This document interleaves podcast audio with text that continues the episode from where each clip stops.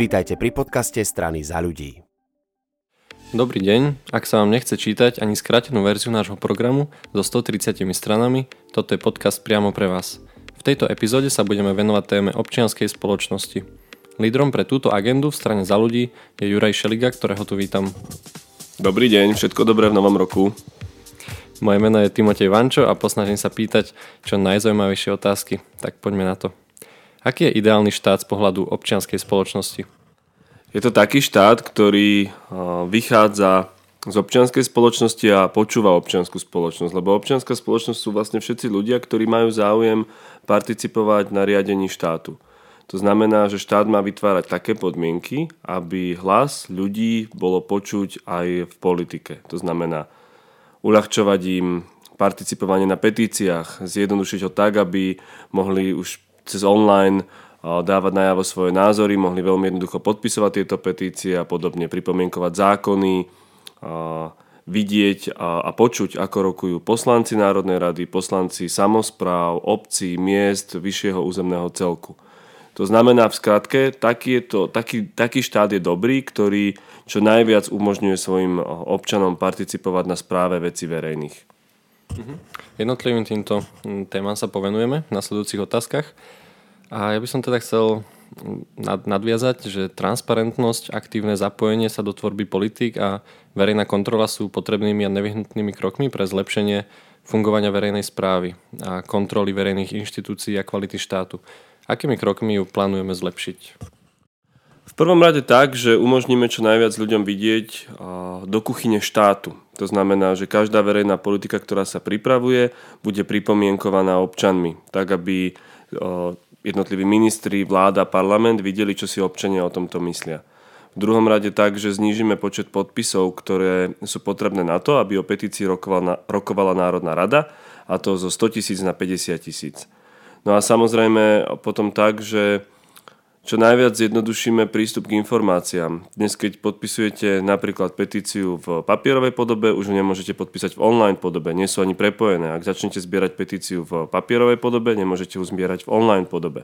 Znamená, toto všetko treba zjednodušiť, dať na jeden portál, ktorý bude veľmi jasný a prehľadný kde ľudia uvidia, aké zákony sú v pripomienkovaní, ako ich môžu pripomienkovať, komu majú zaslať pripomienkovanie, aké petície bežia, kde ich môžu podpísať a podobne.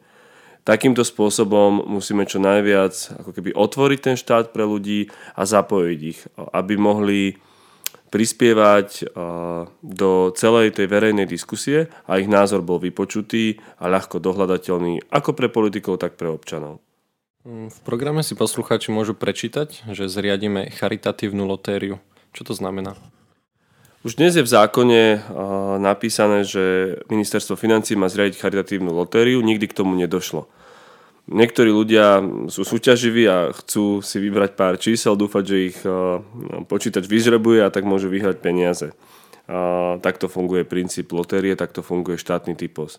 No a my hovoríme, že, že v rámci tohto treba časť tých peňazí venovať na charitu, zriadiť ako keby jedno žrebovanie, ktoré celý ten výnos, ten zisk, ktorý štát získava, bol venovaný charitatívnym organizáciám. Vo svete to tak beží, že ľudia na schvál ako keby stavia, alebo si stavia, podajú, podajú si tiket kde dúfajú, že vyhrajú s účelom, že však ak nevyhrám, nič mi to nevadí a všetko to, čo som stavil, pôjde na charitu.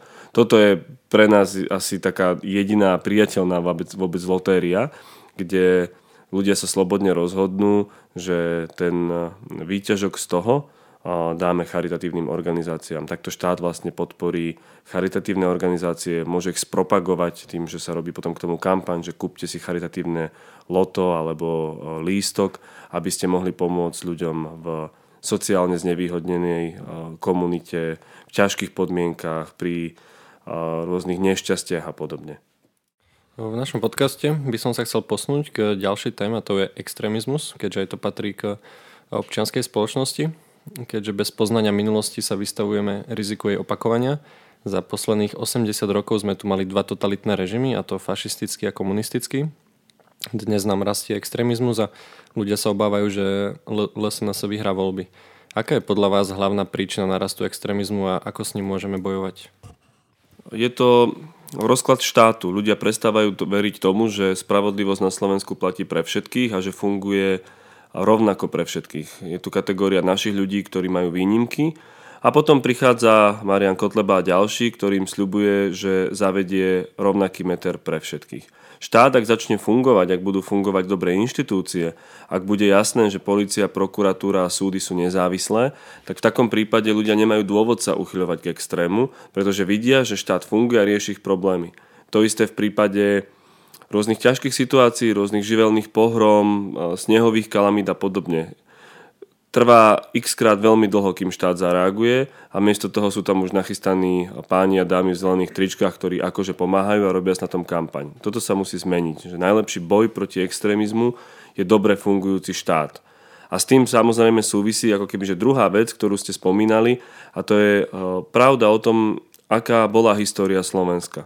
My musíme do škôl, do verejnosti v rámci kultúrneho života jednoducho vložiť to, čo sa naozaj stalo. Pomenovať pravdivo, že slovenský štát zabíjal vlastných občanov a posielal ich e, do plynu. Že komunisti pripravili o život e, x ľudí e, v jachimovských táboroch, že popierali právo na slobodu vierovýznania, že zatvárali kňazov, do, nedovolili mladým odchádzať do zahraničia a podobne. A práve preto treba posilniť Ústav pamäti národa, a je treba zriadiť múzeum zločinov totalitných režimov. No, tak ako je to opäť všade inde vo svete, že um, tú našu historickú skúsenosť si pripomíname preto, aby sme boli schopní sa z nej poučiť a hovoríme hlavne uh, o týchto veciach mladým ľuďom, ktorí potom vedia, čo sa vlastne stalo a sú oveľa menej náchylní na to, aby verili extrémistom a ľuďom, ktorí popierajú no, fakty a historickú skutočnosť. Mnohí z nás sa stretávame na internete s tým, že ľudia ničomu neveria alebo naopak veria úplne všetkému. Môžu za to dezinformačné weby alebo aj školstvo, po prípade naši politickí lídry? Áno, u nás v školstve je veľká pozornosť určená memorovaniu a bifľovaniu, miesto toho, aby sa hovorilo mm, o tom, aké Slovensko bolo, čo tento národ a táto krajina zažila a ako sa tomu vyvarovať. Slovenský štát alebo druhá svetová vojna majú na stránkach učebníc sú venovaných iba, iba dve strany. Miesto toho o, o pyramídach sa učia pomaly týždeň. To znamená, že toto treba zmeniť a venovať pozornosť tomu, že čo naozaj nás trápia, čo sa nás dotýka no, veľmi živo, keď vidíme nárast extrémistov.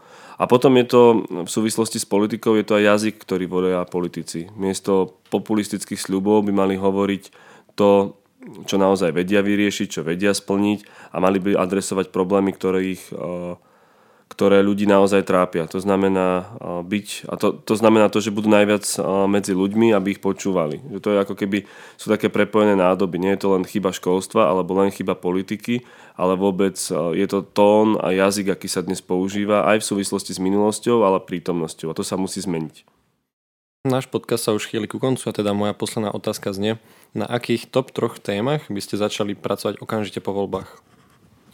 No prvá vec je to boj proti extrémizmu, zriadenie národného koordinátora na boj proti extrémizmu, ktorý bude zasahovať do všetkých oblastí, to znamená od kultúry, spolupráca s ministerstvom školstva na osnovách, na budovaní múzea zločinov komunizmu a nacizmu, na bojovaní proti šíreniu dezinformácií, rôznych fake news a podobne. To je ako keby že jedna rovina. Druhá rovina je práve participácia občanov, to znamená zriadenie toho portálu, kde občan vidí, čo sa v krajine deje v tom politickom priestore, aké zákony idú do Národnej rady, ako ich môže pripomienkovať, ako môže participovať, ako zjednodušiť prístup k petičnému právu a podobne.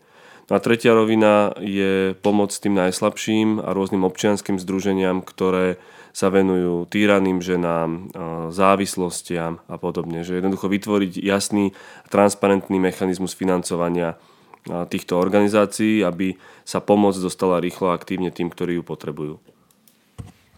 Ďakujem veľmi pekne. Toto bol Juraj Šeliga, expert strany za ľudí v oblasti občianskej spoločnosti. Ďakujem pekne. Hlavu hore Slovensko.